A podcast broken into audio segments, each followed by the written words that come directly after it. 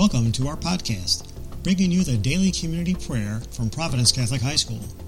We are located in New Lenox, Illinois, and invite you to join us every school day and pray with us. Now, here is today's prayer.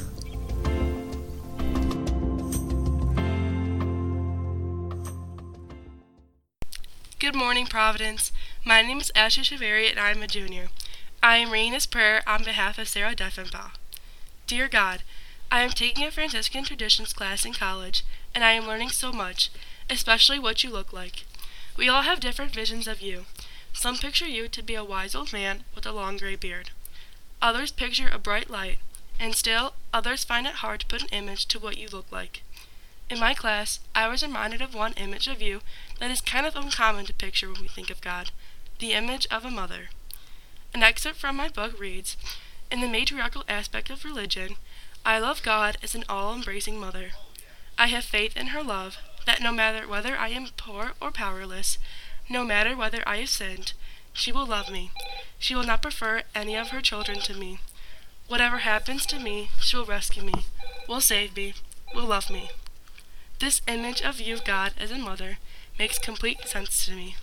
Your undying love for each of your children is that which only a mother could produce from her heart.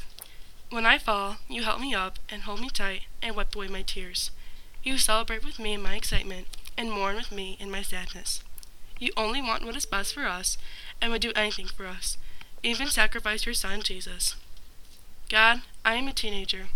You and I both know that sometimes teenagers can have a difficult relationship with their parents. I sometimes get mad at you or ignore you.